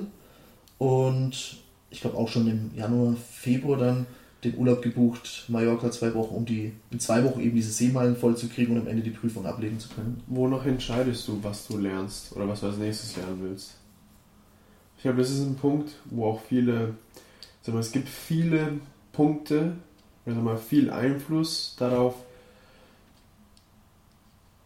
auf deine Aufmerksamkeit und viele Sachen, die dich interessieren. Mhm. Und viele haben dann manchmal, es ist wie wenn du zum Beispiel in einem Rewe stehst und Ketchup aussuchen willst. Und du hast da 50 Sorten an Ketchup und am Ende bist du so überwältigt, dass du nicht weißt, welche du nehmen sollst, dass du vielleicht entscheidest, dir gar keine zu holen. Wenn aber nur zwei bis drei da, würdest du nicht glasklar wissen, welche du nehmen willst. Schlechtes Beispiel, weil es gibt meistens nur eine Light-Version Ketchup, also mit weniger Zucker ja. und es ist immer die, die ich nehme. Gut, das ist aber ja gut. Aber bei anderen weiß ja. ich, ich war gestern nach, wir waren gestern Abend essen, nachdem wir Gel und Julia beim Liften zugeguckt haben. Und auf dem Heimweg haben Luisa, Laura und ich beschlossen, wir wollen jetzt noch ein Eis zur Tankstelle fahren. Und eigentlich lege ich mir immer selbst die Aufgabe, erlege ich mir immer selbst die Aufgabe auf, mich schnell zu entscheiden, auch wenn ich in der Essenskarte schaue, innerhalb von einer halben Minute mich zu entscheiden und nicht ewig rumzuüberlegen, sondern das, was ich sehe, worauf ich Bock habe, dann nehme ich das, anstatt dass ich noch weiterlese, was es sonst noch für Optionen gäbe. Auch wenn ich mich vielleicht danach ärgern würde. Und gestern stand ich vor dieser Eistruhe und konnte mich nicht entscheiden. Und zwar richtig lang. Eigentlich irgendwie, irgendwas wollte ich was Fruchtiges, aber auch Schokolade und habe dann einen guten Kompromiss gefunden letztendlich. Aber ich habe gestern lange gebraucht dafür. Wie entscheidest du, was du als nächstes machen willst? Weil ich meine, nach so etwas, was passiert ist ja, okay, es ist durch. Mhm, und genau. Es ist durch und in diesem Moment passiert was sehr gefährliches. Weil wenn man sich kein neues Ziel setzt, verfällt man in den alten Standard zurück. Yes. Und das ist mir gerade passiert. Und deswegen habe ich sofort gesagt, bis 29 Level 4. Ja, okay. Und deswegen habe ich auch gesagt, viele denken sich bestimmt, wow, der Typ ist echt verrückt, dass er öffentlich zugibt, dass er Level 1 Flow Master werden will. Ist es auch. Aber es setzt mich unter Druck. Nicht nur dir Versprechen, sondern auch anderen. Wenn anderen, genau. Ja. Und es zwingt mich wieder damit konsistent zu sein, mhm. das Ziel zu erreichen. Ja. Und das ist mir einmal passiert, wirklich in einer Minute erzählt ist, ich habe mir das Ziel gesetzt, meinen ersten Ring Muscle Up zu können. Vor den Open 2015 war es, glaube ich. Mhm. Und 95 Kilo zu wiegen. Einen Tag vor den Open wog ich genau 95 Kilo und konnte einen Ring Muscle Up und danach ist meine Motivation in den Keller gegangen, weil ich mir kein neues Ziel gesetzt habe. Ah, okay. Und das ist eine Frage, die halt extrem wichtig ist, weil das nächste Ziel, was du setzt, ist ja wichtig und du jetzt gerade, wenn man nochmal kurz zurückspringen, wie viele Punkte du aufgelistet hast, was du gemacht hast, das sind, das sind viele Faktoren, die dann mit reinspielen, wo du sagst, was das, das ist das nächste, wo ich mich hinfokussiere. Vielleicht ist sogar die Chance, dass du jetzt was festmachst, worüber du sozusagen vielleicht nicht die Zeit hattest, weil viele stellen sich die Frage, okay, ich habe auch Schwierigkeiten damit zu sagen, was das nächste ist. Mhm. Also eigentlich weiß ich immer, was das nächste ist. Woher? Intuition oder ist es einfach logische nächste Schritte, die auf das große Ziel Manchmal aufbauen?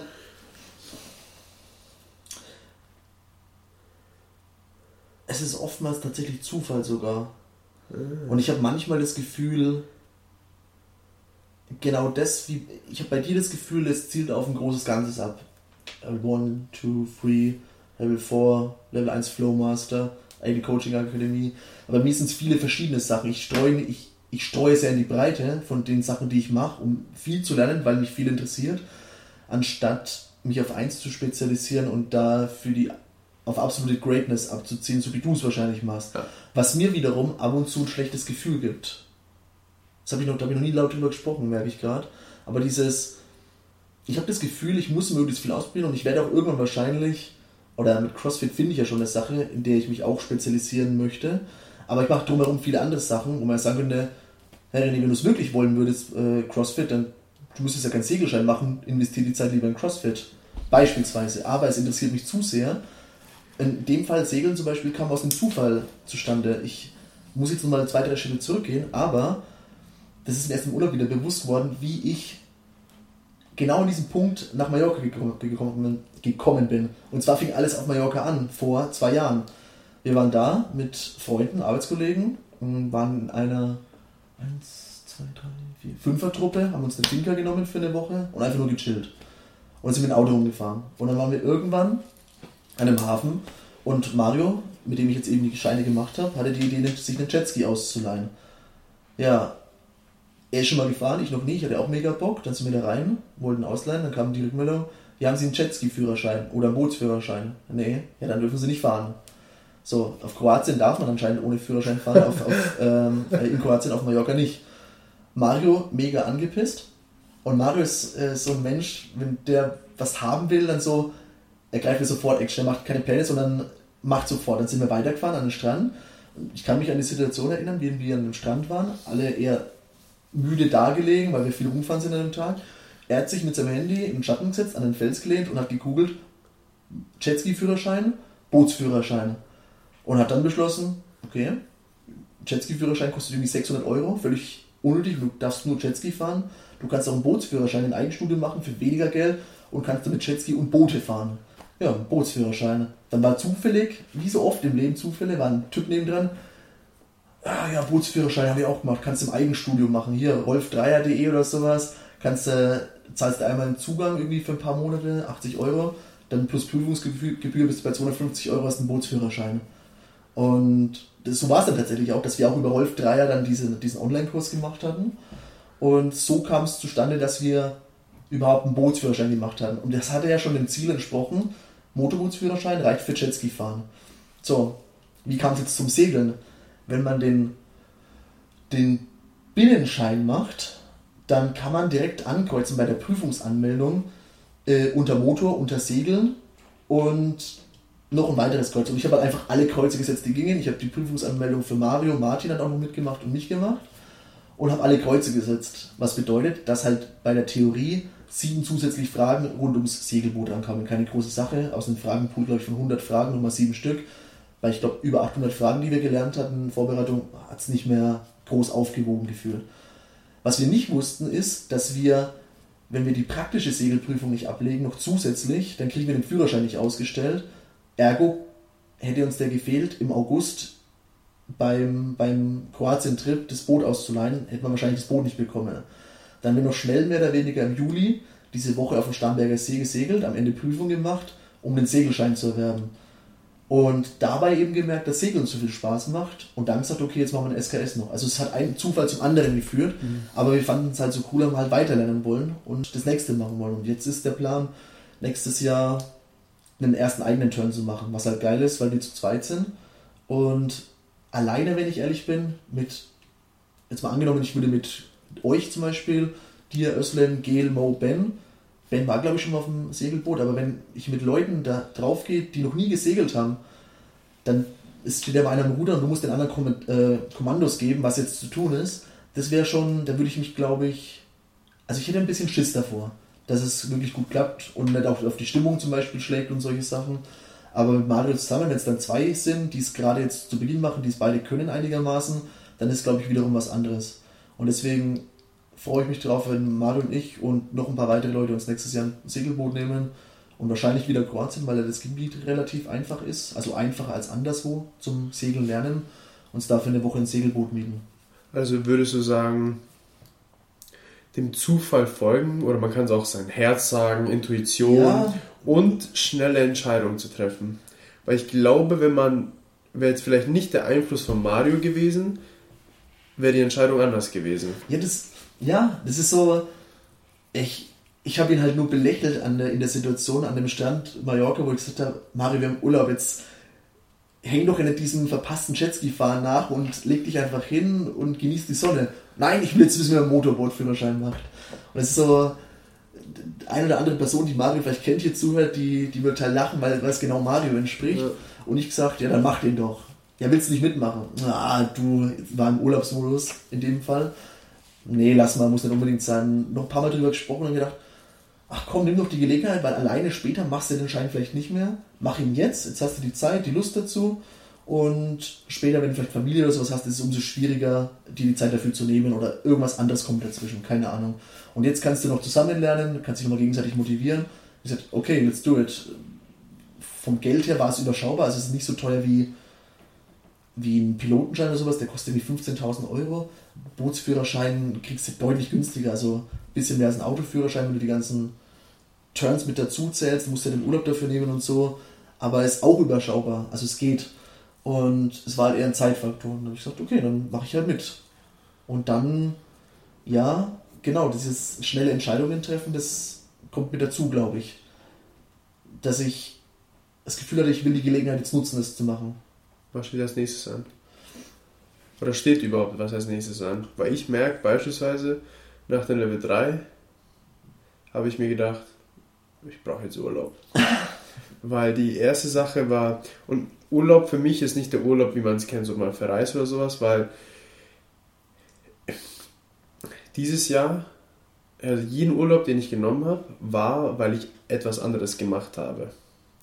Entweder war es das Tony Robbins Seminar für eine ja. Woche, es war zwei Wochen fürs Level 3, ja. es war eine Woche für den Online-Business-Kurs. Ja. Also es war immer Urlaub für etwas anderes und da, da habe ich auch gemerkt, wo ich in, der, in meinem Level 3 meinen Urlaub genommen habe, war wirklich die erste Woche so, ich setze mich hin, lernen, habe was noch für mein Online-Business nebenbei gemacht, für die Coaching-Akademie und ich so, ich spiele jetzt Playstation. Und dann habe ich mich hingesetzt und ich bin für sechs Stunden nicht aufgestanden. und habe da durchgespielt, also wie gut es mir getan hat. Ja. Und dann, wo ich am nächsten Tag aufgestanden bin, war ich produktiver, was die Coaching-Akademie anging. Mhm. Als beispielsweise hätte ich mich durchgezogen für die Stunden. Mhm. Das ist mir auch aufgefallen. Also ich habe dieser Urlaub jetzt im Juni war mein erster richtiger in diesem Jahr. Ich habe quasi, ich hatte über Weihnachten eine Woche Urlaub, was bei mir eher immer es klingt jetzt irgendwie vielleicht ein bisschen komisch, aber es, für mich fühlt es sich eher wie Freizeitstress, weil ich nach Hause fahre, besuche meine Mom, ich besuche meinen Dad, meine Mom nochmal, weil sie dann immer froh ist, wenn ich dann eine Woche daheim bin. Dann mein, den Rest meiner Familie, mein Kumpel will ich was machen, dann ist die Woche rum, ich komme wieder zurück nach München und es geht wieder mit der Arbeit weiter. Also ich, in dem Sinne nicht, dass ich mich mal hinlege und einfach nichts mache. Und dann hatte ich, glaube ich, dieses Jahr ich muss gerade überlegen. Ich glaube, ich habe zwischendurch mal eine Woche Urlaub genommen, im April oder so, irgendwie verlängertes Wochenende genutzt. Bin mir nicht mehr sicher, aber Gefühl habe ich bis Juni eben durchgearbeitet. Und es war auch viel los. Von daher war es, war es anstrengend. Und ich habe das jetzt wieder gemacht, also wieder eher den Urlaub genutzt, um was anderes zu machen. Und ich freue mich auf meinen nächsten Urlaub und den werde ich ganz sicher als Nichts-Tu-Urlaub deklarieren, definieren vorhabe. Ich weiß nicht, wie lange ich den machen werde. Vorgesehen ist ungefähr vielleicht für November in dem Drehraum. Muss noch schauen, wie das mit den Open passt, ne, dass ich wieder weg bin aus Versehen und ich das Oktober. danach merke. Sind die im Oktober fertig? Nee, das sind, glaube ich, entweder, ich glaube, noch die erste Woche von November nehmen sie. Ja, das siehst du mal. Und dann danach könnte ich mir vorstellen, das passt dann ganz gut. Mhm. Auch vom Wetter her, so nach dem Motto, jetzt eine Woche irgendwo all-inclusive, eine Woche mich nur an den Strand hinchillen und gar nichts tun, da habe ich Bock drauf. Und einfach wirklich nichts machen. das muss nicht mal, ich, ist mir eigentlich relativ egal, wo es ist, solange das irgendwie ein einigermaßen gutes Hotel ist und irgendwo gutes Wetter ist. Einfach nur nochmal, um dem, dem drohenden Winter in Deutschland dann zu entfliehen. Das ist so der Gedanke, den ich dahinter habe. Und das nächste, was ich tun möchte, ist noch nicht so klar definiert. Deswegen habe ich auch gemerkt, jetzt nach dem Segelschein, es fiel mir schwer, wieder zurückzukommen. Klar, es gibt immer Lernprozess, beim Coaching geht es weiter, was jetzt richtig Fahrt aufnimmt, weil ich mehr Stunden gebe, also halt jetzt Stunden gebe und auch mal öfters mal Vertretungsstunden übernehme. Da gibt es genug zu tun und vorzubereiten, nachzubereiten. Ich merke, wie viele Fehler ich mache, was ich besser machen kann. Aber beispielsweise, die Frage hatte ich dir ja gestern, glaube ich, gestellt, wie das ist mit den Specialty Courses, weil die sich jetzt geändert haben. Es gibt nicht mehr das CrossFit Olympic Weightlifting Seminar, sondern genau. das sourcen die ja auch, das, das Bergener Strength. Die haben jetzt quasi die Lizenz, das für Cross oder sich CrossFit draufschreiben zu können, dass es der CrossFit Preferred Course ist für Olympic Weightlifting. Und da findet einer im September in, in Nürnberg, Nürnberg. Nürnberg statt. Da überlege ich vielleicht, das zu machen. Wobei, muss ich ganz ehrlich sagen, bei mir ist es tatsächlich eine, auch ein bisschen eine finanzielle Frage, ob ich das mache, weil ich ein bisschen sparen möchte. Zum einen jetzt die zwei Wochen Segeln war nicht so günstig. Ähm, und dann habe ich Geld investiert, um Aktien zu kaufen, beispielsweise am Jahresanfang im Mitarbeiteraktienprogramm, was einen höheren Impact hatte, als ich es gedacht hatte. Und deswegen muss ich ein bisschen drauf gucken, ob ich mir das dann in diesem Jahr noch leisten möchte oder ob ich sage, ich mache das vielleicht auch das nächstes Jahr, wenn ich jetzt noch ein paar Stunden gecoacht habe. Hm. Aber das wäre so einer der nächsten Schritte, was jetzt nicht vergleichbar ist für mich, unbedingt mit so einem Projekt wie Segel oder mehrere Motorboot- oder Bootsscheine zu machen. Mal gucken. Hm, Ich habe ein bisschen was auf meiner Liste, was ich irgendwie im Laufe meines Lebens machen möchte, aber habe jetzt noch nichts, nichts Gutes oder Aktuelles geplant. Ich bin gespannt, was du dann am Ende des Jahres über die Zufälle berichtest, die dann noch passiert sind. Im Laufe dieses Jahres, Ja. die Zufälle, Ja. die dann dazu führen, dass ich wieder irgendwas Neues mache, meinst du? Ich habe sie mit Absicht Zufälle ge- genannt, weil ich habe schon eine Vermutung, was du machen wirst. Aber ich werde es nicht laut aussprechen. What? Ja. Weißt du schon mehr als ich? Wahrscheinlich. Weil es hat mit CrossFit zu tun dann vermutlich, oder? Ja.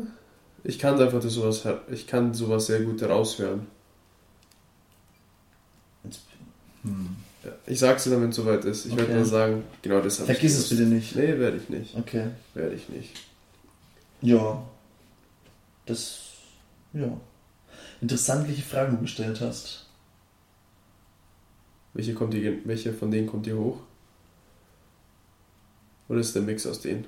Ähm, es war jetzt nicht so, und was hast du noch gemacht und was ist dann passiert und dann so eine chronologische Abfrage, sondern mh, gut, warum segeln? Äh, liegt jetzt nicht so fern, aber was war die andere Frage?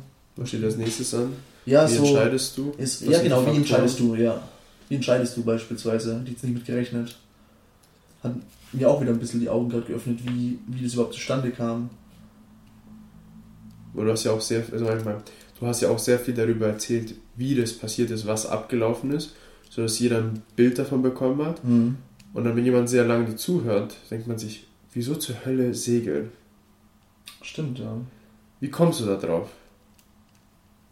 Wonach triffst du diese Entscheidung? Du machst so viele Sachen. Mhm. Weil vielleicht ist sagt jemand, übrigens mein Dad auch immer. ja, vielleicht ist ja jemand unter uns, wenn man den Podcast anhört, der sich denkt, weil ich bin wirklich das komplette Gegenteil von René, ich bin haarspitz. Also wirklich, um es, um es zu sagen, wie spitz ich bin, ich weiß immer, wie man eine Waschmaschine bedient. Weiß ich nicht. Ich, ich habe mich, und das ist auch ein Thema, was ich eigentlich aufgeschrieben habe, was wir sehr ge- gerne durchnehmen können, ist wirklich der Prozess, wie man etwas, wie man sich entscheiden kann und wirklich seinem Prozess treu bleibt, komme was wolle. Und das ist, glaube ich, auch der ein oder andere, der sich fragt, ja, soll ich das machen oder nicht? Und sich am Ende doch eher dagegen entscheidet. Mhm. Der eher der Nein-Sager ist, wenn er zu lange drüber grübelt, versus der Ja-Sager. Siehst du, das ist auch so ein innerer Konflikt, der, der mir manchmal passiert, dass ich so das Gefühl habe, ich sage zu zu viel im Ja und mache zu viel. Einfach gerade in den Momenten, in denen ich das Gefühl habe, ich bin so, ich bin überfordert oder es ist einfach zu viel, ich habe keine Zeit mehr. Und dann hilft es mir, anders zum, rum zu reflektieren und zu sagen, was mache ich eigentlich alles nicht? Es gibt so viele Sachen im Leben, die ich nicht mache und die mich auch nicht interessieren. Ich habe tatsächlich schon mal aus dem Grund, einfach mir das, kennst mich, ich liebe es, Sachen aufzuschreiben, noch mehr die im OneNote aufzuschreiben. Ihr wisst das inzwischen auch als Zuhörer. Habe mir eine Liste angefangen mit Sachen, die ich nicht mache, die mich nicht interessieren, die ich auch nie lernen möchte. Einfach mir bewusst werden, es ist gar nicht so schlimm, was ich alles mache, weil es gibt noch so viele andere Sachen, die ich gar nicht machen möchte. Weißt du, was ich meine? Vielleicht ist ist so ein bisschen in Perspektive gesetzt. Es ist nicht so, hey, ich mache alles, sondern ja, ich mache vieles, aber es gibt noch so viel mehr, was ich nicht mache. Ich glaube, vielleicht ist eine Aufgabe, dass sich jeder Zuhörer mitnehmen kann. Und wenn mich jemand fragt danach, ja, hey, wie hast du damals so schnell wissen können, wer du sein willst oder was du beruflich machen willst? Und ich habe habe immer das Gefühl, ich weiß es heute noch nicht. Und die Antwort, die ich immer da gebe, ist, mach dir zuerst bewusst, was du nicht machen willst Mhm. und dann mache dir bewusst, worin du Interessen hast und verfolge sie. Ja. Weil damals, ich wusste nicht, dass ich CrossFit machen werde oder Menschen helfen werde, aber ich wusste, wer ich sein wollte. Und ich wusste ganz genau, wer ich nicht sein wollte. Mhm. Und wenn, man die Aufgabe, Aufgabe macht, was möchte ich nicht sein oder was möchte ich nicht machen, bekommt man viel, viel mehr Klarheit. Weil wenn du eine Multiple-Choice-Frage hast und unsicher bist, was machst du zuerst? Ausschlussverfahren. Ja. Das bedeutet, das ist eine natürliche menschliche Reaktion, Ja. die man macht. Und dann kann man sich ja auch, wenn man die Übung weiter stricken möchte, wenn man dann irgendwas ausschließt, sich fragen, warum schließe ich gerade das aus? Und dann merkt man vielleicht die Gründe, weil in dem und dem Job hätte ich nichts mit Menschen zu tun, würde ich nur am PC sitzen, würde ich keine Ahnung, was auch immer. Und dann darüber zu erkennen, ah, okay, also ich Das möchte etwas genau, ich möchte eigentlich das genaue Gegenteil tun. Ich möchte nicht den ganzen Tag am PC sitzen, ich möchte viel mit Menschen zu tun haben. Und das kann auch wiederum helfen, ja, stimmt. Und es ist auch eine Aufgabe, die einer der Mentoren, die mich gerade coachen, mir beigebracht hat, ist, die erste Sache, die er mich machen lassen hat, ist eine Not-to-Do-List. Eine Not-to-Do-List hat er mich machen lassen. Und da, standen auch, auch Sachen drauf, die ich gerne mache, aber nicht großartig mache. Beispiel? Beispielsweise, es kann Sachen sein wie Thema, wenn es um Thema Technik geht. Ich weiß, kurzfristig muss ich es machen, langfristig werde ich es nicht machen. Hm. Es kann sein, zum Beispiel Videos drehen oder so. Okay. solche Themen, Okay. Dass man weiß, hey, das musst du jetzt gerade machen, weil wenn du gerade deine Coaching-Akademie aufbaust, hast du viele Hüte, Ja. aber in der Zukunft weiß ich auch ganz genau, was ich niemals hergeben werde. Hm. Und das tut dir dann eine bestimmte Klarheit erlangen. Ah, okay. Also eine Not-to-Do-List. Und die Not-to-Do-List fängt mit Sachen an, wie beispielsweise schaue nicht ein Video beim Frühstück an. Hm, okay. Verstehe. Weil jeder hat eine To-Do-List und die hetzt. Ja. Aber wenn du eine Not-to-Do-List hast, merkst du auf einmal, wie viel wichtige, also die, die wichtigsten Punkte. Hm. Habe ich noch nie gemacht. Ist eine kraftvoll, ist wirklich eine machtvolle Aufgabe. Wenn du sie machst, das erste Mal, wo ich es gemacht habe, ich so, ich mache eigentlich echt alles, was ich machen sollte. Und dann fällt mir ein Fahrradfahren, ich so, ich so, das solltest du eigentlich auch nicht machen. Das solltest du auch nicht, auch nicht machen. Hm. Und das eigentlich auch nicht. Und dann merke so viele tausende Kleinigkeiten. Hm. Wenn man mal durch die Woche durchgeht, was sind die Sachen, die ich nicht machen sollte? Ja, da gibt es genug. Da findet man genug am Anfang, findet man gar nichts. Man Mhm. so, weil man denkt, das muss ich machen. Ja. Aber dann merkst du so, eigentlich müsste ich das hier gerade nicht machen. Hm. Eigentlich müsste ich nicht meinen Termin auf einen anderen Termin verschieben. Hm. Das sind dann Sachen, die ich gelernt habe. Ja, interessant. Hast du das unter Anleitung von einem Co Coach, Mentor gemacht? Ja, Ohne Buch, also da Ja. war jetzt kein Buch dahinter Nee. so. er hat es mir einfach nur gesagt. Ich glaube, da gibt es auch ein Buch dazu extra. Er sagt, er hat zu mir gesagt, mach eine Not-to-Do-List. Hm. Ich glaube, Essentialism kommt auch vor in dem Buch. Das liegt hier bei Ja. dir, irgendwo kann das sein. Hier, ja, ich habe es noch nicht gelesen. Achso, ja. Ich glaube, da ist auch der, äh, der Aspekt mit drin, not to do list. Ja. Hm. Interessant. Wie viel haben wir denn schon? Stunde 17. Gibt's noch was? Ich hätte gesagt, wir lassen Lass- es so stehen. Lass uns doch mal ganz kurz an der Stelle jeder unseren Song hinzufügen zur Bumm. Think Inside the Box Playlist. Und vielleicht fällt uns noch ein Aspekt ein, aber ich glaube, es war ein ganz guter Wiedereinstieg. Bisschen freierer Dialog über das, was passiert ist. Bisschen was über Segeln erzählt. Wer gerne mehr wissen möchte, schreibt mir. Schreibt die Meerjungfrau René. Meerjungfrau. Aber übrigens noch ein. Ich habe gerade überlegt, ob ich das erwähnen soll, weil ich, oder ob ich das vorlesen sollte in irgendeiner Art und Weise, weil es könnte auch falsch rüberkommen, so nach dem Motto, dass ich mich profilieren möchte mit dem, was ich schon gemacht habe. Aber mein, ich habe meinem Dad geschrieben am 28. Juni um 13.42 Uhr, dass ich bestanden habe, die Prüfung. Und er hat mir dann eben eine Nachricht zurückgeschrieben, die mir so ein bisschen die Augen geöffnet hat, dass ich wirklich viele Dinge tue und auch mich direkt ins Grübeln gebracht hat. Mache ich nicht vielleicht zu viel? Soll ich nicht ein bisschen mehr fokussieren? Was so direkt eigentlich so nach der Prüfung so, Stress fällt ab, okay, bestanden, einen zum Nachdenken bringt, so, okay, was käme als nächstes? Muss ich überhaupt schon wieder nächstes Projekt angehen? Gibt es denn eigentlich genug andere Dinge, die noch parallel laufen, die genug deiner Zeit einfordern? Aber er hat mir eine Nachricht geschrieben, das freut mich für dich, René.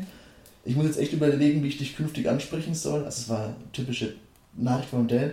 Ich probiere es einmal, Fachinformatiker für Systemintegration, Bachelor, Master, DJ, Motorbootkapitän, Segelbootkapitän, Golfer, Gleitschirm, Tandemspringer, Fallschirmspringer, Motorflug, Flugzeugflieger, Wüstenwanderer, Eiffelturmbezwinger, Miami Beach Boy und dann noch irgendwie Sohn René. Genau, das hat, ich habe bestimmt noch was vergessen. Meine erste Nachricht zurück, ich glaube eine Stunde später war CrossFit Coach nicht vergessen.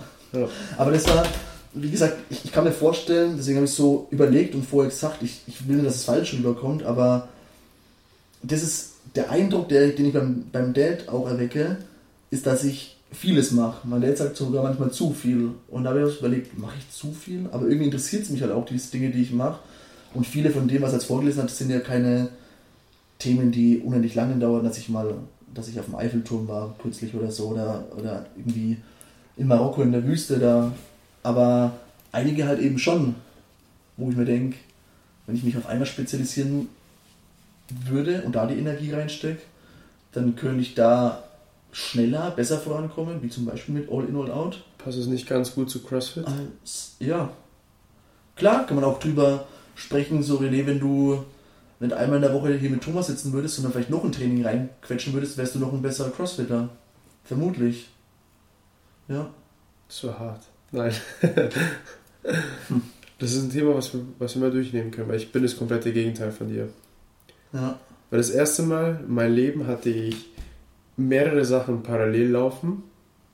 Unseren Podcast, das Level 3, Cat Coaching, dann der Online-Business-Kurs und Personal Trainings, Athletencoachings, mhm. Coaching Coaches. Aber du siehst, es hat alles, es hat alles mit CrossFit zu tun. Es ja. läuft alles auf eine Spitze zu CrossFit. Ja. Vielleicht, wer weiß, ergibt sich bei mir irgendwann kommt Licht ins Dunkel. Also, nein, das klingt jetzt komisch, aber vielleicht fügen sich alle Teile zusammen und es stellt sich raus, dass ich die ideale Person auf dieser Welt bin, die geführte Crossfit-Segelurlaube mit keine Ahnung was anbiete oder so. Ich habe no idea, aber nur mal ganz dumm rumgelabert. Hm. Dein Lied, Thomas, jetzt sind Closer Chainsmokers. Okay, das war schnell. Gute Laune. Punkt. Jeder, der es sich anhört, der auch solche Musik mag, wird mir zustimmen.